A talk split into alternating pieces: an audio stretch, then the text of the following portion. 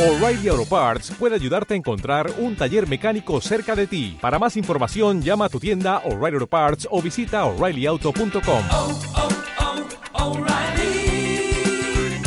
oh, Parts. El podcast de marketingdirecto.com con Javier Piedraíta y Sergio Martín. Ya estamos aquí. Buenos días. Buenos días a todos. Un podcast más, un video podcast más de, de Marketing Directo que hacemos aquí con Sergio Martín también, que me va a ayudar a, a moderar. Sergio, ¿qué tal? ¿Cómo estás? Hola Javier, hola a todos, un viernes más que bueno, tenemos aquí a todos los invitados. Tenemos un programón hoy. Madre Madre. mía. Madre mía, hoy somos muchos, sí, sí, somos muchos y invitados muy interesantes y encima buenos amigos, buenos conocidos aquí en el sector y con nosotros. Ahí está Enrique Danz, Senior Advisor for Innovation and Digital Transformation en la, en la IE University. ¿Qué tal, Enrique? ¿Cómo estamos? Muy buenas. Gracias por tenerte aquí. Está Javier Pereira, el CEO de Theon Zont, a ver si lo digo bien, y el VP de BCMA Spain. ¿Qué tal, Javier? Muy buenos días también a ti. ¿Qué tal, Javier? ¿Cómo estáis? Y luego también tenemos a otro Javier, la verdad es que somos hoy tres Javieres. Aquí está Javier de Cuenco, Chef Strategy Officer en Singular Sol- Solving, a ver si lo he dicho bien. Sí, Singular Solving. ¿Qué tal, Javier? Que hace mucho no nos ¿Cómo vemos. Así que encantado de teneros aquí. Vamos a hablar del peligro que esconden las redes sociales. Pues este, esta semana ha sido caliente, caliente en cuanto a Facebook, al boicot, los anunciantes, ¿no, Sergio? Ahí tenemos tema, tema caliente por hablar, ¿no? Es- Caliente es la un- temperatura también. Es un tema y además es, es- es un tema. A ver, ¿qué tienes ahí? ¿Qué temperatura? Muéstrame la temperatura que tienes ahí. A ver, a ver. Déjame verla, a ver, espérate, que vas a ir ahí. Estamos aquí a 20, a ver, 29, fíjate. ¿eh? 29. Así que estamos de aquí ya Bueno, Como- pero te- también te diré una cosa. En tu, en tu caso, tú puedes poner el aire, ¿eh? O sea, quiero decir que tampoco. Sí, a ver si. Eh, a, a ver, varias cosas, por ordenar un poco la- el tráfico la, en la mediodía de hoy. Eh, tenemos tres Javieres, Javier Recuenco, Javier Regueira y Javier Piedraíta. No, decíamos antes a, micro- a micrófono cerrado que os voy a llamar por el apellido así como en el cole. No, no lo voy a hacer, pero vamos a, ¿no? vamos a intentar eh, especificar cuando hablemos de un Javier a cuál nos referimos, porque aquí hay un overbooking de Javieres. Eh, tema súper candente, muy caliente. Y además, mm, os quiero agradecer, Javier y os queremos agradecer que estéis hoy aquí, porque no todo el mundo se atreve o quiere hablar de este asunto.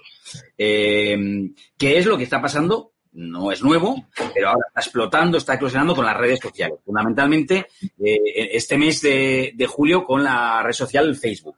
Todos sabéis, y si no lo sabéis, ya os lo contamos así eh, para que estéis al tanto de lo que está pasando con un montón de anunciantes, algo que empezó de manera prácticamente anecdótica, unas pocas marcas que anunciaron un boicot publicitario durante un mes, durante el mes de julio a Facebook. A ese boicot se sumaron otras marcas. Eh, hay una marca, curiosamente, que ha anunciado, un, no- bueno, no un boicot, un parón publicitario eh, a todas las redes sociales, que es Coca-Cola, que lo ha, que lo ha hecho recientemente y, ha parado durante el mes de julio no solamente a Facebook, sino a todo el resto de redes sociales, un poco como eh, movimiento que nace para protestar con- por, por el discurso del odio en las redes sociales y además que se haga lucro, que se obtengan beneficios por ello. Bueno, este es el punto de partida. A partir de ahí, a los tres Javieres, a los dos Javieres y a Enrique, bueno, también a Javier Piedrahita, que escribió un, un editorial esta semana sobre este asunto, eh, os quiero pedir una, una posición eh, de partida inicial, ¿no? Es decir, ¿en qué punto estamos? Y empiezo por Javier Recuenco. Y si estamos, Javier, eh, en la tormenta perfecta para las redes sociales, porque estamos justo en esta pandemia, crisis, bajada de la inversión publicitaria y, y ahora de repente les viene esto. ¿Qué, qué crees que está pasando? Bueno, es, es complicado reducir todo lo que está ocurriendo, que es, es, es un, un montón de cosas colisionando al mismo tiempo, como tú estás denominando. Pero básicamente yo considero que hay tres grandes fuerzas que están ahora mismo chocando frontalmente. La primera es el colapso del, del modelo clásico basado en lo que yo llamo las compañías S4, que es eh, el modelo de eh, esnifear datos del usuario, empaquetarlos y hacerles algún tipo de shake, algún tipo de mezcla y venderlos a terceros, que es un modelo que ha imperado en la industria durante casi 15 años, desde que Google, eh, digamos que de alguna manera encontró por fin la piedra filosofal para, para ver cómo se podría monetizar un buscador. Por otro lado, está el colapso de la industria publicitaria en general, que, digamos que de alguna manera está empezando a sufrir el hecho de que se ha dado cuenta de que un paradigma que nunca se ha desafiado, que es el tema de la audiencia, está siendo desafiado. la industria publicitaria ha sido siempre basado en cuanta más gente pueda llegar nuestro mensaje, mejor. Y entonces todos los vehículos que se han considerado vehículos publicitarios potentes han sido los sitios que podían acceder a millones de personas eh, y cuanto más mejor. De hecho, el concepto de audiencia yo creo que es una de las cosas que más ha lastrado la industria publicitaria. Y luego, a sumar a, estas dos, a estos dos eh, problemas está el tercero, que es que en general la gente ha empezado a tomar conciencia de qué es lo que se ha estado haciendo con todos estos modelos en los que no se prestaba un servicio gratuito, qué es lo que se ha empezado a hacer con sus datos, para qué se ha empezado a usar. La gente ha empezado a tener un poco conciencia, de alguna manera, de cómo se les ha estado usando en un sentido o en otro por cualquiera de los, de los partners. Entonces, estas cosas que ya por separado son trenes, cuando son tres trenes que chocan de manera sintomática, de, de manera sincrónica, por decir de alguna manera, entonces ya estamos hablando efectivamente de una situación muy complicada. De hecho, de hecho, el hecho de que Facebook sea el poster boy eh, no quiere decir que Facebook sea la única persona que ha estado haciendo esta, esta, este tipo de prácticas, porque es un tema que ha sido prácticamente una ecuación de la industria en los últimos 15 años. Sigo insistiendo, desde que Google demostró que se pudieran capitalizar. Pues déjalo ahí. Claro, primera toma, para, para, ir, ir, rápido en esta primera, eh, porque es que han salido ya un montón de temas que todos ellos darían para un, para un programa aparte, para un spin-off, ¿no? Eh, punto de partida, Enrique de, ¿tú, ¿tú, cómo lo ves? Si estamos ante un cambio de modelo, un cambio de paradigma, si, las redes sociales se van a tener que repensar o incluso mmm, perderán su posición dominante en, el mercado, bueno, ¿tú cómo lo ves, Enrique? Sí, yo creo que sí, que estamos ante, ante un cambio muy importante, ante, ante un hartazgo de modelo, de, de, un modelo que todos, desde el usuario hasta el anunciante, pasando por las propias redes, eh, han comprobado que, que, tiene, que tiene serios problemas. ¿no? En las redes, dentro de las redes, pues tenemos las redes que han intentado, como mínimo, reaccionar a ello, que, que han intentado hacer algo, que han intentado cambiar, implantar, eh, eh, pues eso, normas de moderación nuevas, el caso de Twitter, ¿no? Y el evidente caso de empezar a, a, censurar o no, no censurar, sino a cualificar o a eliminar de la, de la, de la vista eh, nada menos que, que, actualizaciones de, pues eso, del presidente de los Estados Unidos, aunque el presidente de los Estados Unidos hoy sea un poco eso de, de en fin, pero de quién me estás hablando, ¿no? Eh, versus una Facebook que nunca ha hecho nada y que no solo no ha hecho nada, sino que incluso ha cambiado sus reglas para acomodar cualquier cosa que pudiera decir eh, alguien que le interesase, ¿no? Facebook realmente lo que ha hecho es fomentar un clima de enfrentamiento, un clima de... Entonces, en los propios usuarios nos damos cuenta de eso. El usuario se da cuenta de que en su timeline cada vez más hay, no sé, bilis y, discusiones absolutamente eh, exageradas. Las marcas, las marcas tienen un serio problema, no quieren estar en determinados sitios, ¿no? Entonces, estamos en una evolución, eh, vamos, sitios en los que, en los que la atención va rodeada de un montón de connotaciones negativas, ¿no?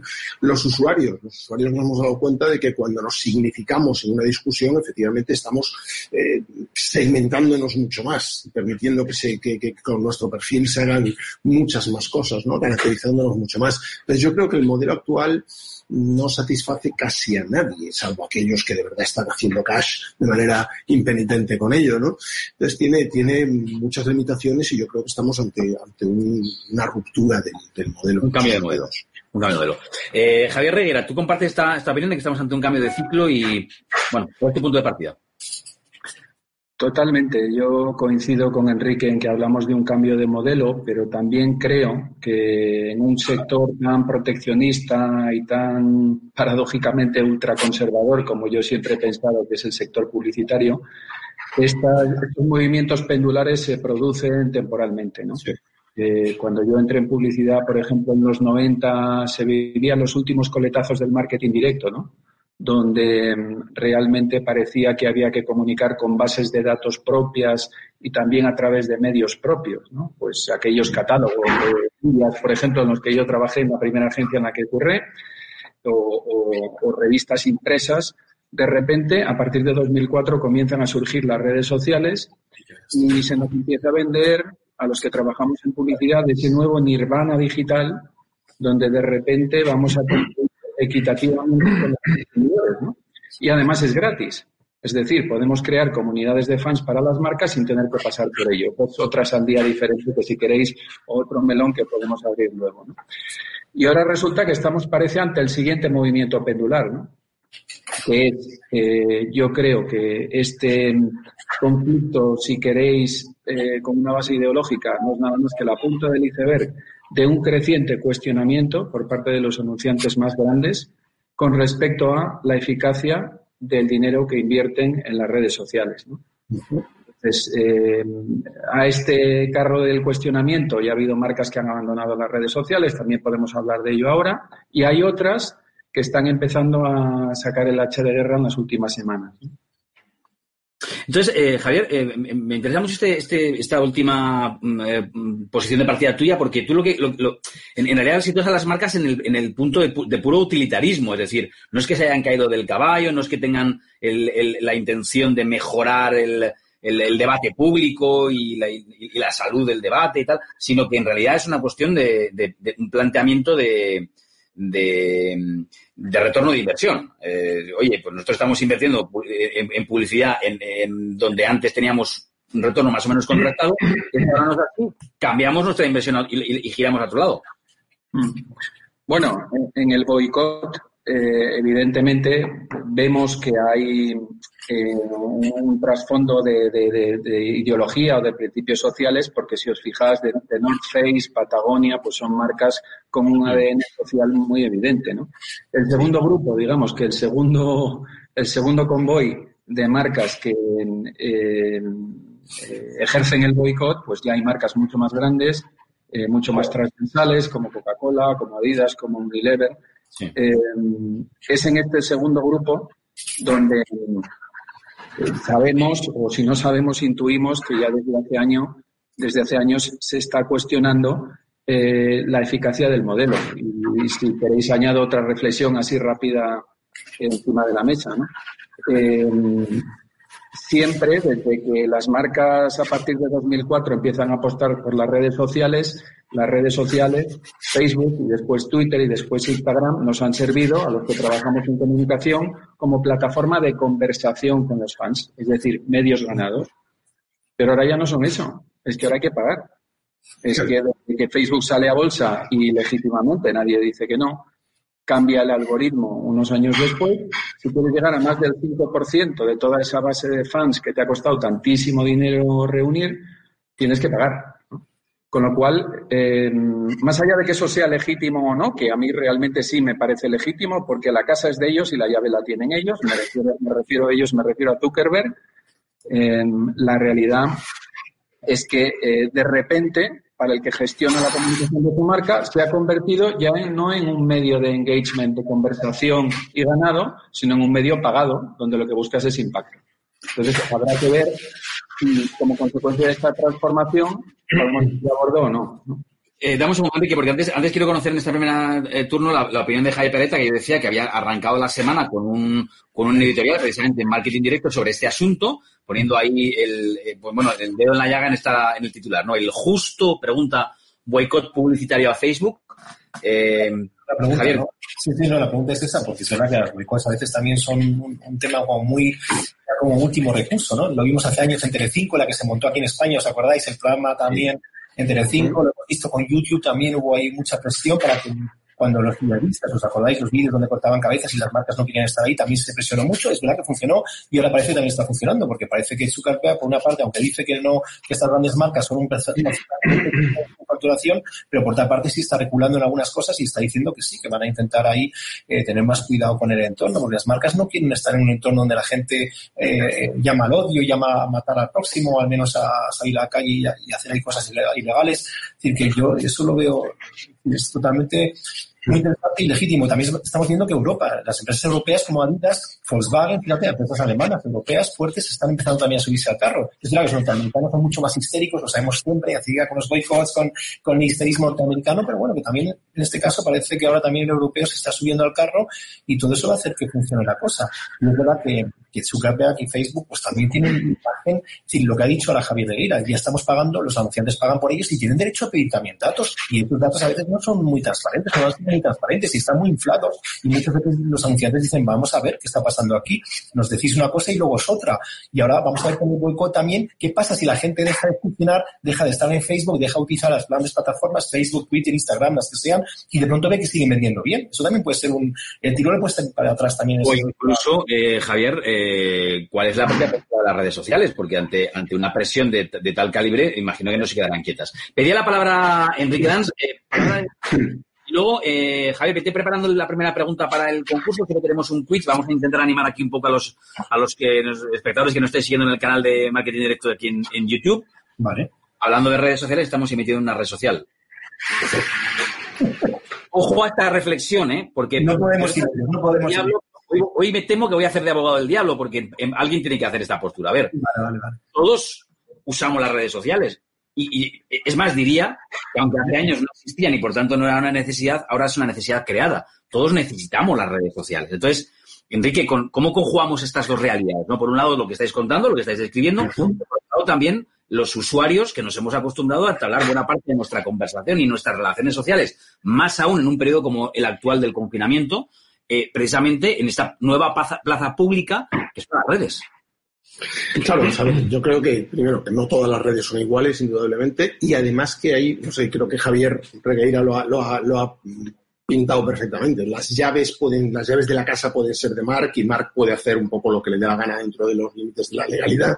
Pero también es muy cuestionable pensar qué ocurre cuando te vas a un modelo de negocio que yo a mis alumnos se lo describo como el modelo de negocio del camello, del drug dealer, de- de- del traficante de drogas, ¿no? Toma, prueba esto, mira qué bien, qué atención generas, o como mola, qué bonito, y ahora voy y te voy cerrando el grifo. Para, ¿no? Entonces, ¿quién decide cuánto tienes que invertir en, en publicidad? La marca no lo decide, lo decide Facebook. Si cierra más el grifo, pagas más, y si, si lo abre más, eh, pagas menos. ¿no? Entonces, realmente convierte a las marcas o concretamente a los directores de marketing, a los directores de publicidad, en auténticos drogodependientes que necesitan comprar ese tráfico. Yo creo que donde más impresionante es el, ejemplo es con, un tipo de, industria en concreto, son los medios de comunicación. Los medios de comunicación, si no se meten el chute de visitas compradas en, mediante tráfico de Facebook, eh, se ven feos y, y se miran al espejo y no se gustan. ¿no? Entonces, hemos construido un modelo de ese tipo. Y por otro lado, Facebook además ha hecho algo que es, mm, bueno, ¿cuál es el, ¿a qué se dedica Facebook realmente? A disculparse. Facebook todos los días, día sí día también, tiene que emitir una disculpa de algún tipo, ¿no? Entonces, realmente nos creemos tan poco ya las disculpas de Facebook, ¿no? Que es ese medio que ha convertido, eh, pues, el, diálogo y la, el ágora social en lo que es hoy en día. Twitter tuvo muchísimos problemas también con, con, con la, la, digamos, la, la mm, eh, polarización y los insultos y todo este tipo de, pero Twitter ha intentado hacer cosas, ¿no? Sin embargo, Facebook ha dicho directamente, no, yo no, yo creo que, que aquí se puede decir lo que sea y yo no lo quito porque es de interés público, ¿no? O incluso ha, eh, no sé, manipulado la, la, la, moderación de las cosas de, los contenidos. Entonces creo que hay, mm, sí, todas las redes son iguales, pero unas son más iguales que otras, como decía Orwell. Mm, Vale. Eh, me corrigen por aquí, o me matiza Jaime Casas, dice, bueno, YouTube es un buscador, no tanto una red social. Bueno, admitirlo, eh, es un buscador, un repositorio de vídeos, eh, pero, pero cada vez más también una red social. En, cualquier caso, bueno, pues eh, admitida esa, esa pequeña, ese pequeño matiz de Jaime que me lo dice precisamente a través de, de YouTube. Bueno, eh, tenemos un quiz, tenemos una pregunta eh, abierto. Hoy vamos al revés, vamos de más a menos. La primera pregunta es dificultad máxima.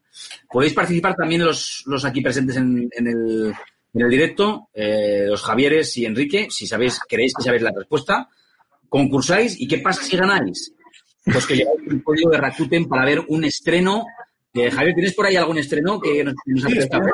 el hombre invisible, ¿no? que uy, se ve mucho reflejo, ¿no? Aquí se ve la casi está invisible, ¿no? Así que son los de este viernes, ¿no? Que son los estrenos de esta semana, así que se puede ver algunas películas, como no se puede ir al cine o el que no quiere ir al cine, ahí las tiene con dos puntos. Pues Vale. también, la película tiene buena crítica. Eh, ¿tienes, tienes pregunta para, para aquí? Vamos a, a repetir las, las normas. Está, está absolutamente prohibido buscar la respuesta en Google. Hemos desarrollado un... un- Ojo, no, no, esto es verdad, ¿eh? Eh, la- la- la- Oye, alguien está haciendo mucho ruido. Por cierto, apagad los micrófonos cuando no intervengáis porque hay un ruido de fondo alguien, y, y se cuela el, el ruido y es un poco molesto. No sé quién de, quién de, vosotros es. Yo sé que no, porque estoy solo en casa. Eh, decía que eh, hemos desarrollado un algoritmo, el, el- el equipo de I más D más I de marketing directo, eh, lleva años investigando un algoritmo, en, en, bueno, en una herramienta súper compleja, que eh, identificamos quién ha buscado la respuesta en su casa a través de Google y entonces eh, quien, lo, quien lo haga y ponga la respuesta correcta, cortamos las manos. Bueno, es, es un, es un sistema muy sofisticado. Así que no se puede buscar en Google. Eh, pregunta, Javier. Venga, vamos, Vamos a- la primera pregunta de- de- del podcast de hoy. ¿Con qué compañía ha firmado un acuerdo la marca Yeezy de Kanye West, del cantante, para lanzar una colección en 2021? ¿Eh? Una gran marca de ropa. ¿Con qué compañía? ¿Con qué compañía ha firmado un acuerdo la marca Yeezy eh, de Kanye West para lanzar una colección eh, de 2020? Muy bien. Bueno, Quien sepa la respuesta o crea que la sabe puede concursar eh, ahí en nuestro chat de YouTube, ahí lo veis, y podéis mm, hacer ya desde ya vuestras respuestas. Si alguno de vosotros cree que sabe la respuesta, podéis lanzaros, luego os decimos si habéis acertado o no, ¿eh? lo que queráis. Mientras, eh, seguimos, yo sigo la- lanzando por aquí preguntas, porque claro, ahí hay esto está lleno de aristas, ¿no? Javier Recuenco, vuelvo, vuelvo contigo. Eh,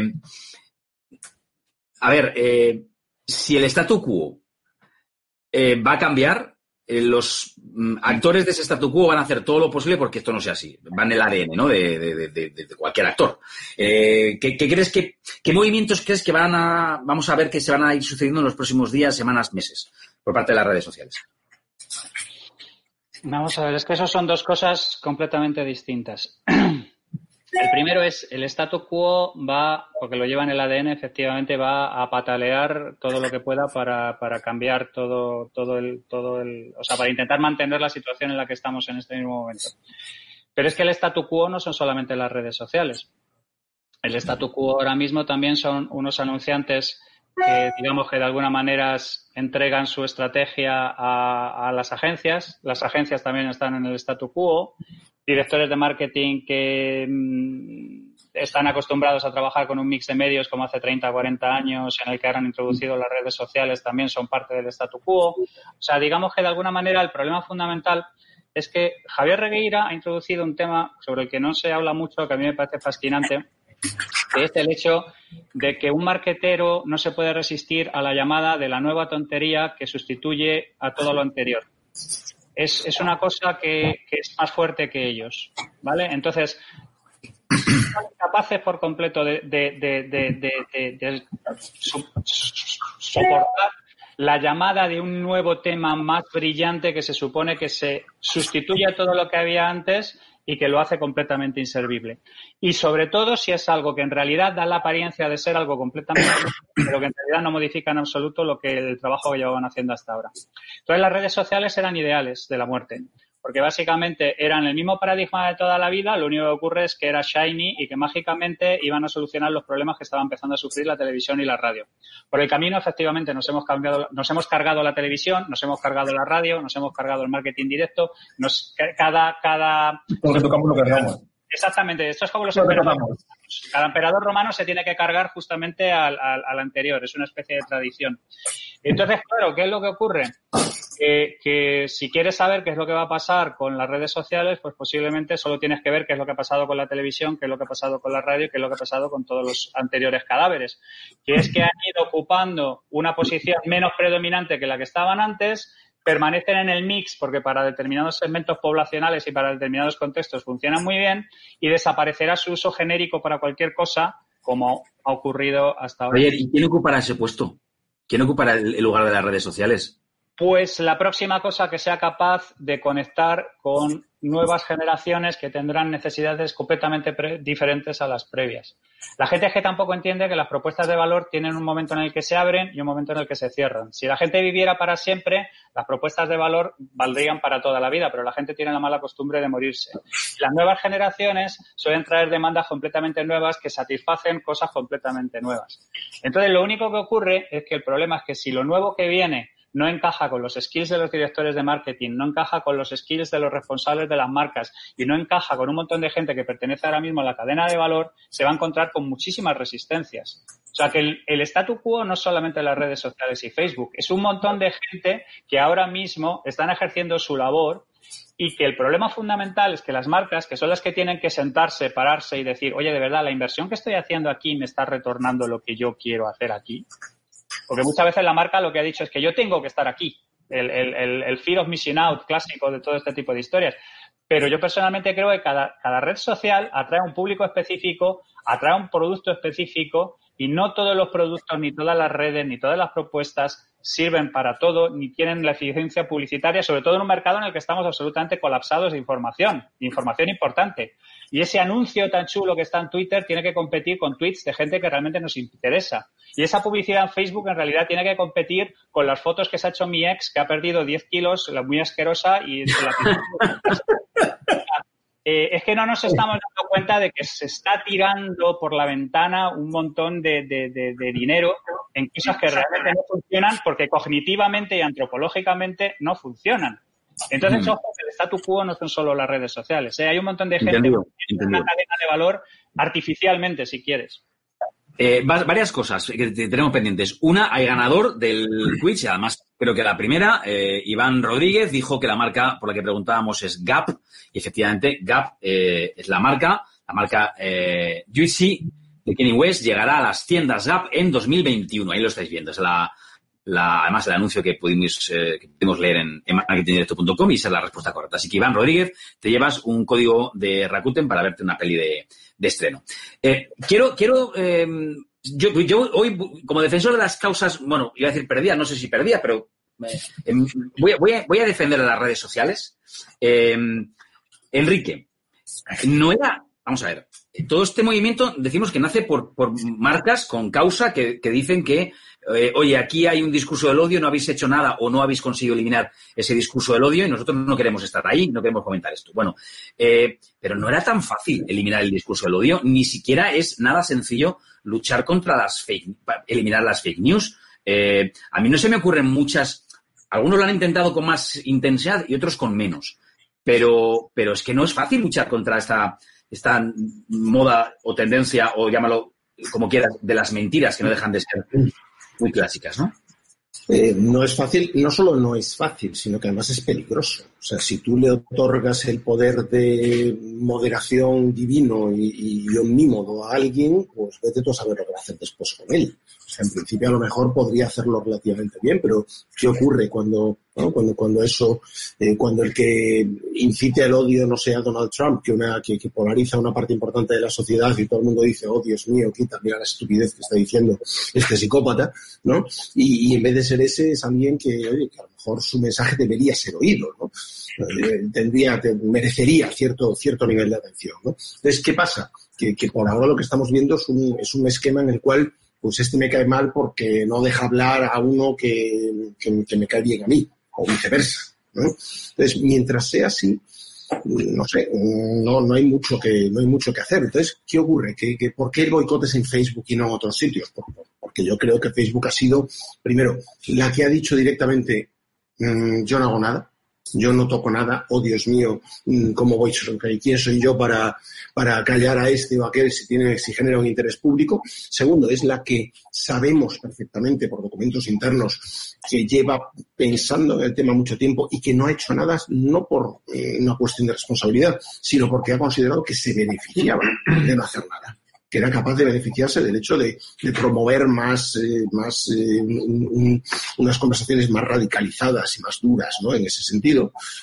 Y porque, si echamos un poco la vista atrás, sabemos que además fue capaz de ser completamente instrumentalizada eh, de una manera pues que políticamente podríamos discutir de muchas formas, pero que bueno, que si comparamos la campaña de Obama, que era una campaña que si quieres era integradora y que utilizaba mucho al francotirador de Facebook para localizar a posibles votantes y transmitirles un mensaje integrador, conciliador, vota por mí porque voy a arreglar esto, esto y aquello, a lo siguiente que ocurrió, que fue que llegó Donald Trump y lo que hizo fue utilizar a Facebook y maximizar la, la, la, inversión en Facebook para mm, polarizar, para generar miedos y para provocar lo que provocó realmente. ¿no? Entonces yo creo que no solo es una cuestión de qué hacen las redes sociales, es una cuestión de crisis de modelo populista, de que estamos bastante hartos de ese tipo de utilización del, discurso del odio para polarizar y para tratar de, ¿no? de, llevar a la gente a un voto determinado en función del miedo, en función de... ¿no? Entonces, pues creo que, que- que ha coincidido un poco eso. Claro, eh, pero, pero fíjate, eh, le pregunto a Javier Reguera, pero puedes poner quien quiera. ¿eh? Yo sigo un poco en el orden para que todos más o menos vayamos eh, ordenando la conversación, pero también me interesa la opinión de Javier Piedrahita aquí porque entro lleno en el mundo en el mundo publicitario. Claro, alguien puede, puede decir, y, quizá no le falte parte de razón, de- qué curioso que las marcas reaccionan a intentar cambiar el statu quo ahora que ya no les es rentable y les cobran. ¿No? Es un, es un, hay que deciros, en las redes sociales os venía muy bien cuando podíais llegar eh, con vuestro mensaje al, al consumidor eh, eh, gratis o cuando era rentable. Ahí todo os parecía muy bien. Pero ahora, ahora que os cobran o que ya no es tan rentable, ahora de repente enarboláis la bandera de la libertad de expresión o del fuera el discurso del odio. ¿Qué pasa aquí? También, pero también, Sergio, es verdad que lo dices tú puede ser, pero también es verdad que estamos viendo todo la- la- el movimiento de Black Lives Matter, que estamos viendo movimientos sociales y marcas que se están viendo obligadas a posicionarse, a, a tomar actitud. Si tú quieres en 2020, 2021 ser una marca con futuro, tienes que empezar a tomar una actitud. Lo hemos hablado también en, otros, en otras veces con otros eh, participantes aquí. Las marcas tienen que empezar a mojarse y se les acabó eso de estar ahí como esto no va conmigo, nosotros no estamos en planeta, tú también vives en este planeta, en esta sociedad y ves los problemas que hay y la gente está quemada con esto. La gente no quiere polarización, polarización no quiere fragmentación de sociedades. Está pasando lo mismo en España. Lo raro es que en España todavía estemos todavía tan, tan tranquilos. A ver si también hablamos de las marcas españolas que también deberían posicionarse un poco más, porque ahora mismo estamos hablando de todo el rato de Estados Unidos y un poquito de Europa, Alemania, etcétera, que han empezado ya a moverse con este sentido. Pero las marcas tienen que, tomar posición. No es un tema solo, como dices tú, que puede ser por el tema de que tengan que pagar, sino porque se han dado cuenta que tienen que ir con la sociedad. Si no, no tienen futuro. Y la sociedad les pide, les está exigiendo que se posicionen. Y ahora mismo contra las fake news, contra, contra el odio, contra el racismo, contra la separación, es decir, la fragmentación de la sociedad, eh, lo que está pasando. Y en España está pasando lo mismo. Estamos también muy fragmentados. La izquierda radical, la derecha radical. Aquí, ¿qué pasa con las marcas? No, no va con ellos y las redes sociales no están llenas de gente también insultándose y todo esto. Podríamos hablar también mucho más de España. ¿No? No sé. Lo que pensáis vosotros, a ver, que digan algo. Eh, eh, también había formulado la pregunta a Javier Reira, ¿eh? no sé si quieres añadir algo sobre este asunto o retomo por el lado lo que dice Javier, porque es verdad que en España la- hay, hay mucha menos tradición de que las marcas formen parte del debate político o del debate de actualidad, ¿no? Javier, tienes que encender el micrófono, te lo has dejado apagado. El micro. Disculpad. Eh, sí, la verdad es que eh, no, va a estar muy contento con ello Piedradita, porque yo sé que le gusta la caña y el debate ahí acerado, pero, pero sí, estoy, estoy, estoy bastante de acuerdo. O sea, yo mm, basta leer unas cuantas fuentes de investigación de mercado recientes respecto a cómo se están reconfigurando las necesidades de los consumidores eh, en estas semanas tan difíciles que hemos vivido para ver que ahora mismo pues hay por la parte del consumidor, repito, una necesidad de eh, protección, hay una creciente sensibilización y como además se suma a la ecuación en general ¿no? el descontento con los gobernantes de uno u otro signo que han gestionado esto, pues parece que estamos un poco esperando que, mm, entre otras entidades, a lo mejor sean las marcas las que lideren ¿no? un poco el, el, bueno, pues el nuevo escenario de, salida de esta crisis sanitaria y económica. Y coincido en que lo que recibimos de las marcas en la mayor parte de los casos es inmovilismo. Si os fijáis en ese tren de cabeza que hablábamos antes de North Face, Patagonia, igual que en el primer tren que hace dos, tres años de marcas abandonaron ya Facebook, eh, ejemplo, Lush, la empresa de mm, eh, cosmética ecológica, eh, ejemplo, JD Witherspoons, eh, cadena de pubs británica, pero veis, estamos hablando de empresas grandes, eh, pero no mega multinacionales del tipo Procter Gamble o Coca-Cola o Unilever. En definitiva, eh, tal vez me- menos que perder eh, y no tanto interés por el buenismo como puede tener la mega multinacional. ¿no? Eh, y para mí, eh, este segundo furgón de las Coca-Cola, Unilever, etcétera, están clarísimamente movilizadas más por el interés eh, de mm, recuperar un poco el control de sus inversiones en las redes sociales, no tanto por la causa buenista del boicot. ¿no? Pues eso es, es interesante porque en, en el fondo, eh, eh, Javier Recuengo, vu- vuelvo contigo, en, el fondo eh, eh, también si vamos a emprender una cruzada o, un cambio tan drástico ¿no? en este statu quo del que hablábamos eh, hasta hace un instante, eh, pues claro, es mucho más romántico, mucho más bo- bonito pensar que es una lucha por las libertades que no una lucha de poder. Pero yo, creo, aquí, me da la sensación, es una opinión mía, pero me da la sensación que estamos asistiendo a otra encarnizada lucha de poder, a otro juego de tronos. Vamos a ver, voy a conectar con algo de lo que ha dicho Javier Regueira sobre este asunto, sobre el que creo que debemos todos reflexionar un poco. Y es también cómo, digamos, de alguna manera, eh, el tema de las causas populares se ha introducido en la sociedad como una especie de motor o fuerza relacionado con el consumo. Si os acordáis, en los 90 a Michael Jordan siempre se le acusaba de que nunca se mojaba con ningún criterio objetivo ni ninguna causa y él tenía una frase muy famosa que decía que los republicanos también compraban zapatillas. Y ahora lo que estamos viviendo es los tiempos de Kaepernick, donde una persona le sacan de la NFL directamente porque toma un stance sobre un asunto determinado. Las marcas en realidad que se pueden permitir tomar posiciones son las marcas que tienen una cierta personalidad. Cuando eres una mega marca, lo que te interesa es tocarle las narices a la menor número de gente posible, porque eres una cosa de consumo horizontal, por decir de alguna manera. Entonces no te puedes, no te puedes, digamos, de alguna manera permitir eh, tomar posición, pero estamos en un mundo que nos está pidiendo cada vez más que tomemos posición sobre una serie de cosas. ¿Vale? Entonces, claro, yo encuentro un poco, no sé si cínico es la palabra, pero sí oportunista por lo menos, que lo que claramente es un movimiento para intentar recuperar el control del poder sobre los precios que se pagan en entornos como Facebook, que es lo que están intentando las grandes marcas, se intente tapar con el manto de las causas, porque yo efectivamente yo me lo puedo creer de Lush y me lo puedo creer de Patagonia. Y además creo que las marcas que no se asocien a los valores que traen los ODS en los próximos años pues van a tener un montón de problemas. Pero otra cosa muy diferente es que tú intentes decir, bueno, fenomenal, me has retorcido el brazo porque estabas en una posición de ventaja, ahora te voy a devolver la patada en, la articulación que más duela. Se intente hacer pasar por una lucha, por una serie de causas que tú históricamente de las que te has lavado la mano completamente. Porque tienes la sensación de que lo único que tenías que hacer es perder cuando, cuando tomas un posicionamiento. Eso se probó que era completamente ridículo. Cuando Nike decide apoyar de manera definitiva a Calpernic, vemos un montón de vídeos de gente quemando sus Nikes y cosas por el estilo, pero tú lo que tienes que mirar es el bottom line y tienes que ver los resultados de Nike y tienes que ver que ese tipo de posicionamiento, cuando es sincero, funciona. Pero claro, es que las grandes marcas lo que han querido ser es neutras. Lo que han querido es esa posición que tenía Michael Jordan en los 90. Y el problema es que la gente, según va tomando conciencia de lo que está ocurriendo y lo que pasa con ellos, está obligando a las marcas a tomar posición.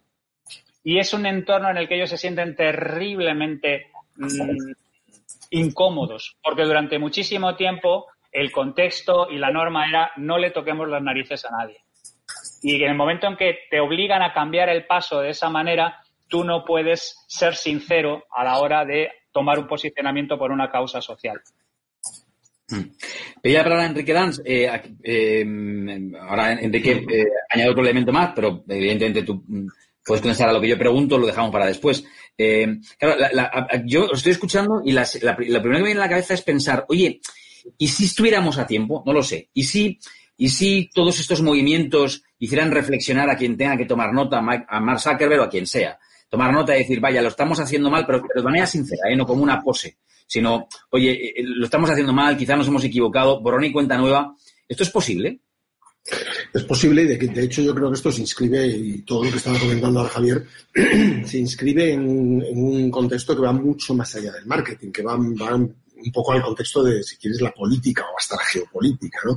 que es una crisis muy importante de- del capitalismo neoliberal que conocemos, es la crisis del modelo que propuesto por la Escuela de Chicago. ¿Qué querían las marcas entonces, ¿no? hace cierto tiempo? Yo quiero ser todo lo neutro que pueda porque lo que quiero es vender cuanto más mejor para dar valor a mi accionista y darle pasta a mi accionista, que es lo que me ha dicho eh, la, la- la escuela de Chicago que tengo que hacer, ¿no? Y ya mi accionista eh, se pulirá el dinero donde quiera, lo reinvertirá, hará lo que buenamente quiera, se lo gastará en productos y servicios y el mercado lo coloca todo en su sitio.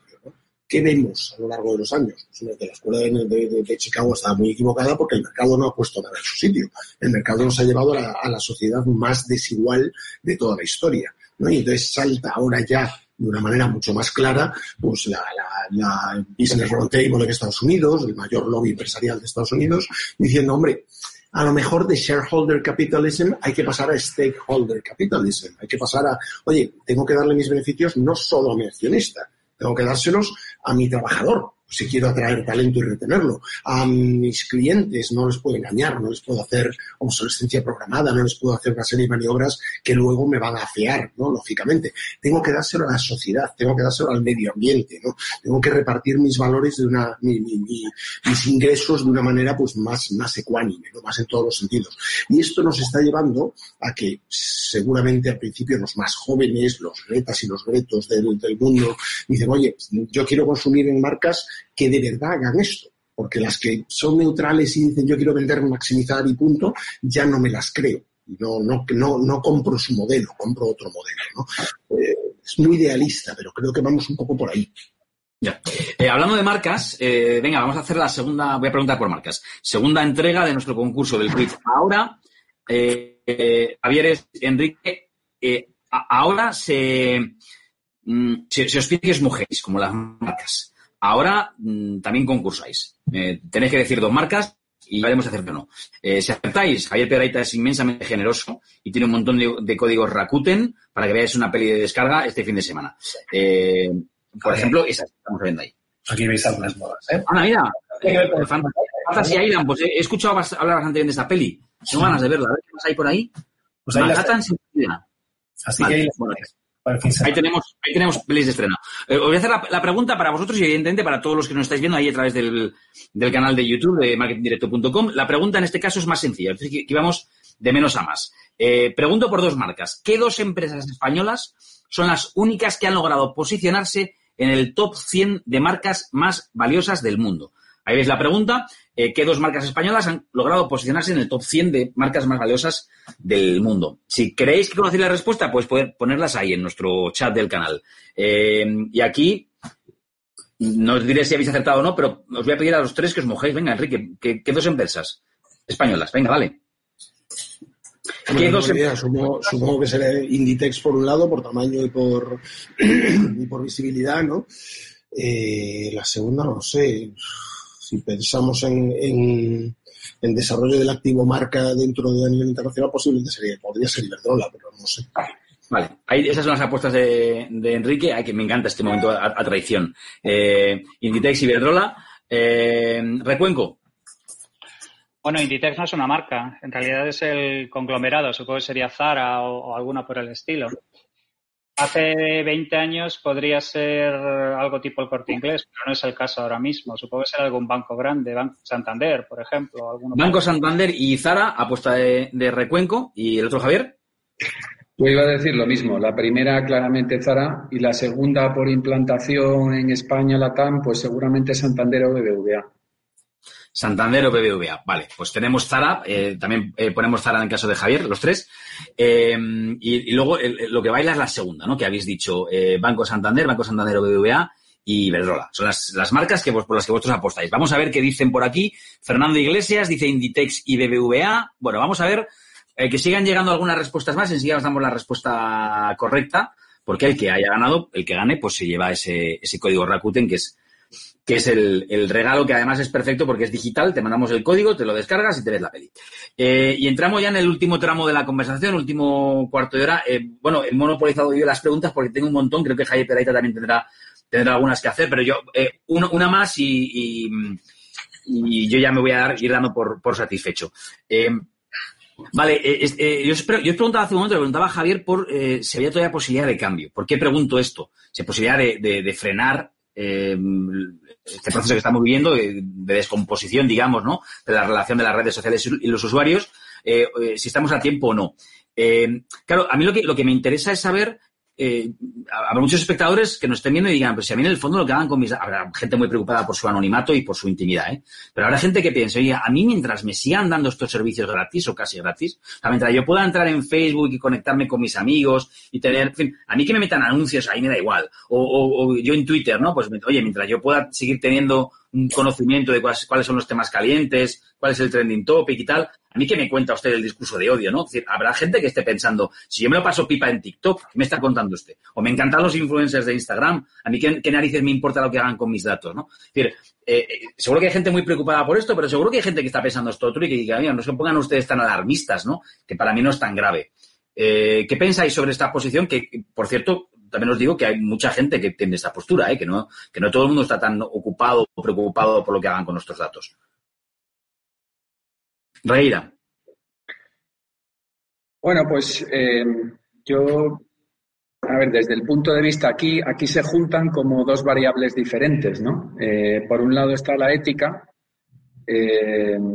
la responsabilidad, si, si queréis, y por el otro lado está la pasta, ¿no? Yo creo que mm, en el ámbito de la ética, y esto si queréis es una opinión subjetiva mía, al final una plataforma social es como un reflejo del universo que hay en la calle. Y por lo tanto, dentro de esa red social, pues hay gente abierta y tolerante y hay comportamientos a lo mejor más censurables. Eh, yo creo que el boicot a Zuckerberg ahora mismo se la trae al pairo, sinceramente, porque creo que ya ha pasado lo peor que podía pasar, que es eh, dar el careto delante del Congreso en Estados Unidos con aquel rictus de adolescente crispado. Y una vez que ya ha pasado ese examen, eh, por lo menos con aprobado aparentemente, eh, yo creo que no las va a haber peores, en el sentido de que, aunque un pequeño abanico de grandes marcas abandonen Facebook eh, por este boicot tenga un, un, motivo más espúreo de pillar detrás o no. Eh, recordemos, como además ponía Piedraíta en el magnífico editorial que tengo que decir que me pareció que publicaron recientemente, es que si se van eh, el top 100 de los anunciantes, Facebook pierde solo el 6% de su facturación. Con lo cual, es que se rasca la barriga. Eh, no olvidemos que las dos empresas más grandes de facturación de publicidad en el mundo no son ninguno de los grandes conglomerados publicitarios, no son WPP, no son, no, no, son Facebook y Google. Y esas empresas no viven de la gran multinacional. Su negocio está absolutamente diversificado y en manos de cientos de miles, millones de peluquerías, mecánicos, floristerías, más todos esos gurús de cursos a 99,50 que nos están bombardeando esos días. Entonces yo creo que realmente la ética, bueno, de, depende. Ahí me gustaría oír la opinión de los demás, pero desde luego en el ámbito del económico a Zuckerberg esto yo creo que ni le hace cosquillas. Hmm. Eh, eh, déjame, quiero conocer la opinión de todos y además también de Peraita que escribía sobre esto, pero eh, déjame matizar un poco el, sentido un poco de mi pregunta, ¿no? Y quizá queda un poco difusa. Yo lo, que quiero saber o lo que quiero conocer es vuestra opinión sobre eh, hay dos hechos que parece que se dan un poco de bruces, ¿no? Por un lado están que dicen, ojo, las redes sociales manejando estos datos y haciéndolo de una manera poco transparente pueden mover gobiernos.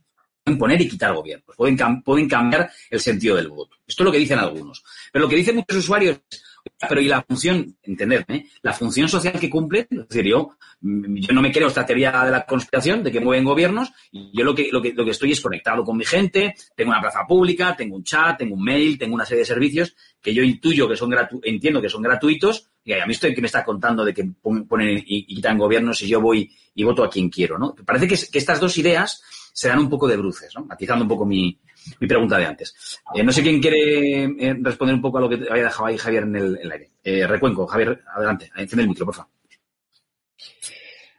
Vale, pues vamos a ver. Es que yo creo que la ecuación hay que plantearla de, de otra, de otra manera. Mm, no sé si el tiempo o la edad o qué, cosa me ha hecho bastante menos radical con pensar que van a ocurrir hecatombes y van a haber grandes catástrofes y cosas por el estilo. Básicamente yo creo que las redes sociales cumplen con una labor que van a seguir funcionando. La pregunta que yo creo que nos deberíamos hacer es otra. Es, eh, ¿están llegando las marcas de manera correcta a la gente que quieren llegar utilizando los mecanismos que pueden usar en las redes sociales? Porque claro, es que hay una serie de narrativas mágicas que circulan por ahí que yo personalmente creo que son bastante gratuitas. Una de ellas, por ejemplo, es esto de que las redes sociales quitan y ponen por residentes. No, lo que quitan y ponen presidentes son las estrategias de quien las hace. ¿vale? Las redes sociales ni quitan ni ponen. Cuando eh, gana Trump eh, las elecciones a Hillary, Hillary se ha gastado tres veces el presupuesto que tenía Trump en publicidad. Además tenía las asociaciones correctas, tenía los mensajes correctos, tenía todo correcto. Lo único que le pasó es que su estrategia estaba diseñada para hace 20 años. Hace 20 años Hillary hubiera ganado las elecciones por 30 puntos de ventaja. El problema es que no se dio cuenta de que habían pasado 20 años. Entonces, Pequeño problema, ¿eh? es un pequeño problema, ¿no? Pero es más común de lo que te crees. Hay un montón de gente con modelos de negocio de hace 20 años que no se ha terminado de, no ha terminado de pillar el punto de que el tiempo pasa y estas cosillas. Entonces, el, tema es, distinto, ¿no? Es decir, oye, de verdad, eh, estoy de acuerdo, ¿vale? Eh, las grandes marcas pueden hacer los, los, los, los rollos de Juana de Arco y envolverse de, la dignidad que quiera, que a Facebook le toca un pie completamente. El problema es que se convirtiera en público un tema bastante más potente, que es, oye, ¿de verdad Facebook sirve para vender mi producto? Oye, ¿de verdad Facebook sirve para llegar a alguien que no conozco? Oye, ¿de verdad Facebook es capaz de segmentar a la gente por características diferenciales? Oye, ¿es- ¿de verdad Google y Facebook saben todo de nosotros? Que esa es otra narrativa mística que tenemos, porque Google y Facebook en realidad no saben absolutamente nada. Saben los datos que nos han podido snifar en base a las eh, interacciones que hemos podido tener con ellos y en base a eso intenta hacer una especie de hombre de paja cosiendo los trozos que plantea al anunciante como diciendo, oye, que yo le conozco muy bien. Claro, como el anunciante normalmente no tiene ni idea, con cero versus el hombre de paja que puede montar Facebook, puede parecer que Facebook tiene algo, pero las posibilidades reales que tiene Facebook de ser relevante son muy discutibles. Entonces, lo que hagan los anunciantes grandes a Facebook le trae al pairo. Lo que realmente le preocuparía a Facebook es que se corriera la voz de que realmente ni son capaces de llegar de manera relevante al público, ni son la única manera de llegar al público. Y ahí sí hablaríamos de un cambio tectónico. No en el hecho de que cuatro o cinco anunciantes grandes, que eran muy importantes hace 20 o 30 o 40 años en el panorama publicitario, como dice Javier, que los VPP, los Sorrel de la vida, esta gente que se dedicaba a comprar compañías intentando localizar what's the next big thing, eh, son, son has-beens, ya no son actores. O, sea, o por lo menos no son los actores que eran cuando realmente quitaban y ponían y dejaban de quitar. Entonces el asunto es mucho más sencillo.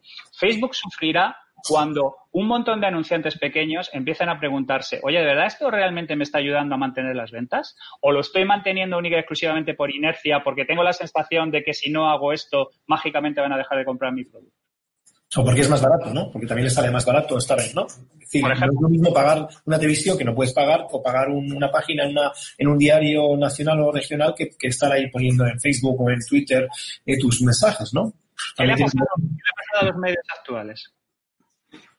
¿Qué le pasa a los medios actuales? ¿Qué le pasa a las grandes cabeceras de prensa en este país? que encima son más creíbles, que por una parte la credibilidad está subiendo, la audiencia ha subido ahora con la pandemia, con el tema del coronavirus, pero es verdad que, que también están pasándolo muy mal, ¿no? Es decir, que desde hace años ya están, como decías tú al principio, están muertos, ¿no? Decimos, estos ya están muertos, nadie le papel, todo el mundo está en las redes sociales.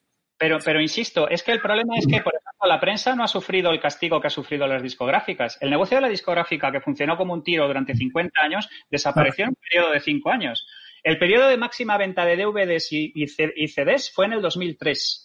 Estamos hablando en que esa década desaparece por completo un negocio que ha funcionado como un tiro durante 50, 60 años. ¿Por qué está todavía vivo un montón de periódicos que son quiebras técnicas andantes? Porque todavía la gente piensa que la opinión pública la modifica la prensa. Y es mentira. Hace mucho tiempo que eso dejó de ser cierto. Entonces, cuando todo el mundo se cree una especie de historieta colectiva, que cuando pasa es maravilloso. Por ejemplo, los Reyes Magos. El día de los Reyes Magos tú ves a la gente, los telediarios, todo el mundo, aquí vienen los, los, los, los de Oriente. Todo es maravilloso porque todo el mundo nos fumamos el mismo puro por una cosa pura ¿vale? y, justa. Pero ojo, Javier, es que estás, estás eh, poniendo el dedo en la llaga de uno de los. O sea, el, el- el- la, la gran pelea del siglo XXI es por el, permanentemente por el relato. Siento ser así de cursi, pero es todo el mundo pelea en todos los ámbitos por el relato, en la publicidad, en la política, en la economía. Es más importante el relato que el producto. Es decir, cuéntame una buena historia, que esto es lo que realmente vende, ¿no? Y entonces, eh, tú estás hablando de eso, de una, de una historia que mientras funciona, funciona el negocio. En el momento en que deje de funcionar la historia, dejará de funcionar el negocio. Pero es que esto aplica a todo. Sí, sí, pero eso dice Lakoff, eso dice Yuval Harari, eso dice un montón de gente. O sea, lo que somos somos un, un grupo de gente que o se cree o no se cree historias. Y el problema es que ahora mismo estamos en una ilusión colectiva sobre una serie de cosas que la gente dejara de creer de esa ilusión colectiva es lo que le haría daño de verdad a Facebook. Déjame que tenga una cuenta pendiente todavía con Victoria de las Heras, que desde Facebook, ya lamento deciros aquí a los que estáis en el chat de YouTube, que os ha ganado la partida, desde Facebook Live, Victoria de las Heras, que respondió correctamente a una pregunta que los tres aquí habéis fallado. Porque preguntábamos por dos marcas, una de ellas era Zara, efectivamente, una de ellas es Zara, pero la otra de las marcas más relevantes entre las 100 del mundo es Movistar. Era Movistar. Fíjate tú por dónde. Una marca que, por todos los últimos, últimos años ha, cambiado su modelo de negocio, ha dejado de vender teléfonos eh, para vender contenido. Eh, teléfonos o, o, señal de teléfono para vender contenido. Esa es eh, la respuesta correcta, así que se va para Victoria de las Heras, un código Rakuten, Zara y Movistar. Eh, Pedraita, ¿tenías alguna pregunta por ahí pendiente o, que, o algo que, que, añadir? ¿no? Del, del, público también, ¿no? Que había por ahí alguna del público, si quieres, ¿no? Eh, creo que había una que decía, está ahí un poco más arriba, la habéis puesto antes ahí abajo, si fueseis una marca, ¿os iniciaríais en una red social donde se permiten comentarios anticapitalistas y anticonsumo? Anticonsumo, ¿no? Pregunta Mel Gómez, ¿no? Sí. Yo creo que sí, ¿no? Yo si fuese una marca, si estamos hablando de que tenemos que queremos un mundo tolerante, un mundo abierto, siempre que no disfruten y que no hagan ahí cosas, es decir, que, ¿por qué no? Eso es justo lo que queremos, ¿no? Estamos hablando de que sea un, una sociedad más tolerante, más abierta, más, más con lo cual, ¿por qué no haber críticas y comentarios que puedan ser contra el mismo consumo? Y lo estamos viendo, de hecho, ¿no? ¿Qué pensáis vosotros? Yo no veo ningún, no veo ningún problema, francamente, con el anticapitalismo, porque hoy en día ya el anticapitalismo no se contrapone al supuesto comunismo ni nada por el estilo. Se contrapone a una necesidad de redefinición del capitalismo hacia un capitalismo diferente. ¿no? Entonces, quien esté todavía en esa cerrazón de, oh, Dios mío, si eres anticapitalista o anticonsumo, es que eres un peligroso comunista, eh, habría que explicarle que el muro cayó hace muchos años, ¿no? Y que estamos en otras, en otras tesituras y que se puede ser perfectamente pues, revisionista del capitalismo sin ser un, un bicho malvado, ¿no? Con cuernos y con, con olor a azufre. Bueno, es que este, este debate eh, que, que, plantea Mel Gómez eh, al final está muy de actualidad. Es esto de, de, si permitir o no que en tu canal, en tu medio, en tu plataforma, alguien pueda opinar algo diferente a, la, a los valores del, del, canal, ¿no? Pero es que esa es la esencia de la democracia o de la libertad de expresión, que alguien pueda discrepar, ¿no? Siempre que lo haga dentro de las reglas del juego. Creo, ¿eh? No sé. Aunque, aunque cada vez vemos a más gente con más aceptación. Usted dice algo que va en contra de mis valores, pues aquí en mi programa o en mi canal o en mi medio no lo dice. Sí, iba, iba, a añadir una cosa.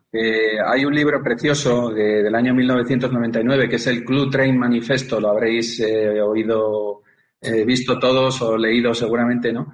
Bueno, parecía que aquellas redes sociales que empiezan a surgir como setas a partir de 2004 venían precisamente a responder a aquel reto tan bonito de equilibrar el diálogo a un mismo nivel, ¿no? Entre marcas y consumidores. Entonces, si las redes sociales se supone, se supone que todavía están aquí para eso, pues hombre, en principio la censura es lo contrario al diálogo. Eh, a ver, yo también estoy hasta las narices del eh, un poco el, el, el, el, ruido y el extremismo y eh, la discordia que estoy percibiendo, por ejemplo, en Twitter. Yo soy muy tuitero, muy de Twitter, estos últimos días. Llega un momento en que apesta pero a mí no se me ocurriría escribir un mensaje a la dirección de Twitter para que censuren a nadie. Les bloqueo yo y bueno, me tiro el 50% de mi tiempo en Twitter bloqueando. Pero en la esencia de esa tolerancia es de admitir eh, eh, opiniones claro. que dentro de, de la legalidad, por supuesto, pues no coincidan con las tuyas. Y ahí si las marcas pueden apoyar a que la gente sea un poco más, más civilizada en ese sentido o escriba de una forma distinta, menos odio, oye, bienvenidas sean las marcas. Y si otros no lo logran, que están mucho más metidos en el ajo y están en la polarización total, pues ¿por qué no las marcas van a, que es un poquito lo que estamos viendo, ¿no? Que las marcas vayan más allá del boicot, que eso sí o no, sino que por favor, si pueden ayudar, que apoyen, que apoyen y, y con sus mensajes y con, con sus comerciales, sus publicidades, que también intenten suavizar en la sociedad un poquito este, este, este, este malestar que estamos viendo o este, esta, esta crispación. ¿Por qué no? Bienvenidas a las marcas con su músculo financiero y con su fuerza en pacificarnos un poco a todos. Creo yo, ¿no? No sé lo cómo lo veis. Yo, yo les digo bienvenidos seres. Inclu incluso poniéndome un poco personotécnico, si, si, si, si, mi estrategia y mis segmentos me dicen que mi, la gente que quiere comprar mi producto va allí, yo es que tengo que ir allí. Uh -huh. O sea, no, no, entro ni siquiera a juzgar eh, éticamente ni moralmente, que, sería una discusión terrible sobre este tipo de cosas. Mira, yo tengo un perfil que corresponde a la gente que quiere mi producto, que se juntan en Twitter, en Facebook o a las puertas del infierno. Pues, pues si van allí, ¿es donde tengo que ir yo? No, no entro en, en juzgar la, la, categoría específica de dónde se reúnen, sino que desde un punto de vista aséptico y profesional, eh, tengo que estar allí. Es tiempo cumplido, nos falta un minuto y tengo eh, tres deberes por hacer. Uno, que os vayáis pensando un titular para cerrar, una idea, una reflexión, ¿vale? Y mientras os pensáis una idea cada uno de los tres, Javier Regueira, Javier Recuenco y Enrique Danz, una idea para cerrar, eh, es uno de los momentos que yo más disfruto de la semana, que es cuando eh, suena un mental redoble de tambores y anuncio el eh, Javier denuncia de la semana. Javier coge su, su cuenta de Twitter y va por el mundo eh, impartiendo iba a decir manteniendo justicia, no. Bueno, diciendo lo que, diciendo lo que opina sobre lo que ve. Y le da caña a todo el mundo. ¿Qué, qué, has denunciado esta semana, Javier? ¿Qué, ¿Qué, quieres denunciar en el día de hoy? Se puede poner el tweet, si no, ahí está, ¿no? Pues mira, un poquito diciéndole a la industria, a nuestro sector, que por favor, que, que, hemos visto los primeros eventos, algunos desgraciadamente vacíos, primeros eventos presenciales, que ya está bien de que, de que no salgamos, que tenemos que seguir con networking, que es algo muy importante en la industria del, de la marketing y la publicidad, el encontrarnos, el salir. Y bueno, pues estoy contento que han ido los primeros dos eventos de la Asociación esta de Marketing eh, española que, que, ha hecho dos eventos. Uno, desgraciadamente, no ha venido ni un compañero, es decir, ahí estaba yo más solo, rodeado de sillas solo, bastante solo, delante con la mascarilla, como veis, delante de los, de los expositores, de los ponentes, y en la parte de abajo sí, ahí se ve que ya había más, era el jurado de, de premios. Entonces, bueno, lo que digo es, por favor, sector, ya está bien, es decir, vais a las terrazas, vais a las playas, ya podéis ir al cine, también salir un poquito, por Dios, salir un poquito, empezar a hacer eventos, convocarnos a los medios ahora en julio, que podamos estar con vosotros, que podamos vernos con seguridad, con los dos metros que hay que tener de distancia, la mascarilla puesta, que en este momento se ve que no está puesta, pero bueno, y, y con el gel en la mano, ¿no? Entonces, bueno, ese es un poco mi tweet de, Vamos a ver, porque la primera de las fotos, lo que nos enseñabas es un evento al que sí que se han convocado presencialmente a, a los y estaba solo, claro. ¿Quién, quién sí, estaba muy solo. No ganas de convocar, si no a nadie, ¿no? Sí, sí, hay, hay estos rodeados de sillas bonitas que podían haber puesto por lo menos algún, algún maniquí, algo, no sé, para estar acompañado, como lo hacen ya algunos restaurantes en París, que te ponen ahí, creo que un oso de peluche. Habéis visto el tweet este hace dos semanas, ¿no? Porque estás ahí muy solo, pero es verdad que hay que salir, chicos. Tenemos que empezar a salir, a volver a esa nueva normalidad, como queráis llamarla. Y esto se lo digo a todo el sector con ese tweet, salir, que aquí hay gente que se está atreviendo ya a hacer cosas y yo estoy esperando como agua de mayo que nos convoquéis. Y yo con ganas voy, os hago entrevistas, salgo, me pongo la mascarilla, aquí la tengo siempre, es decir, no se trata de hacer ninguna locura, pero hombre, no, eso es un poco el Volvamos un poquito, por favor, a, a, los viejos tiempos, a networking, aunque vayamos con cuidado y no solo todo por Zoom y todo por pantalla. Ese era un poco mi anuncio. Y bueno, la semana pasada, de hecho, recuerdo que aquí hablábamos en este, en este mismo podcast, en este mismo directo, hablábamos de esto, ¿no? De la necesidad de, de empezar a, a, por lo menos a, a, a, compartir eventos presenciales. Es verdad que hay buena parte de ventajas que hemos visto en, en este tipo de conexiones eh, a través de, de, herramientas de videoconferencia de todo tipo, pero que es verdad que hay que empezar a salir. ¿eh? Pero esto, esto también es un tirón de orejas al que me sumo, pero en doble dirección, en, en, los que convocan y en los convocados, que también tenemos que empezar a recuperar la normalidad de nuestro trabajo, ¿eh? no dejar solos a los que a los que organizan eventos. Vale, último turno, venga, ahora empiezo por, por orden inverso, creo que el último en, en intervenir antes fue Javier Regueira, pues por ti empiezo, Javier Regueira, para una última reflexión en esta última, en el cierre ya de la conversación. ¿Qué, qué reflexión nos quieres dejar ahí para que nos vayamos pensando? Pues mira, eh, respecto al futuro de las redes sociales, eh, ninguno tenemos una bola de cristal, pero yo tampoco soy de creer en armagedones y creo más en evolución que en revolución. Y para mí la evolución necesariamente va a pasar por el hecho de que muchas marcas de las grandes, grandes desinvertirán y utilizarán Facebook, lo dejarán como canal de contacto, que es para lo que muchas veces acudimos a Twitter para protestar cuando Ryanair nos hace una putada, etcétera. Y creo que por la parte de las marcas deberán equilibrar la pérdida de este canal con la apuesta de una vez, en asunto pendiente también en la parte de las marcas, de potentes canales propios de comunicación, o sea, las marcas como publishers. Sea, más evolución que revolución o tsunami gigantesco.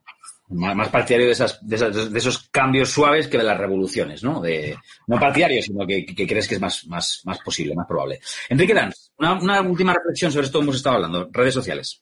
Yo volvería un poco a esta idea de no todas son iguales, unas son más iguales que otras, y creo que estoy, estoy con Javier, veo, veo un futuro de, de próxima recorte y desinversión en, en Facebook sobre todo, pues eso, de, de, perdón, de marcas que, que, empiezan a darse cuenta de que lo que les propone Facebook no es lo adecuado, ¿no? O sea, dame más líderes como, como Dorsey, en un momento como Dorsey en Twitter, y dame menos irresponsables o evidentes irresponsables eh, eh, peligrosos, no socialmente peligrosos como Zuckerberg en ese sentido. Entonces sí veo que Facebook pues bueno, muchas marcas ya han hecho la reflexión de que es de viejos y de que se ha quedado para una generación eh, que puede ser interesante llegar a ella, pero que, tal, ¿no? Que incluso podría haber una crisis vinculada próximamente a Instagram o a WhatsApp, a otras partes del, del paraguas de Facebook, de gente que dice, es que si estoy aquí, aquí, aquí, ya sabe demasiado de mí. Ya ve demasiadas cosas, ya sé que no me fío de él, no me fío de cómo lo utiliza y por lo tanto, I'm out of here, me voy de aquí. ¿no? Javier Recuenco. Bueno, pues yo pienso que los aspectos humanos de las redes sociales están aquí para quedarse, o sea, los aspectos, digamos, más, más humanos, que, que responden a necesidades humanas, están aquí para quedarse para, para mucho tiempo.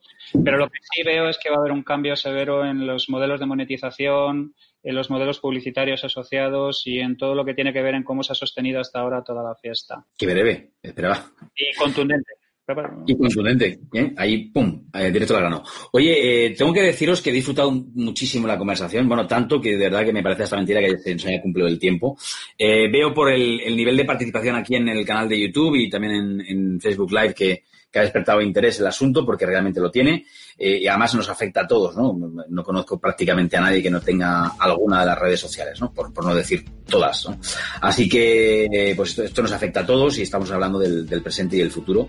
Así que muchas gracias eh, Javier Recuenco, Enrique Danz, Javier Regueira, he aprendido un montón y me lo he pasado pipa, que es de, lo que se trata.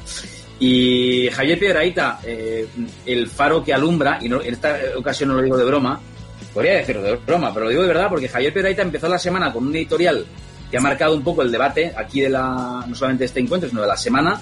Así que ya estoy esperando como agua de mayo, Javier, tu próximo editorial. Ya no, ya no puedes decepcionar, tienes que marcar ahí la tendencia.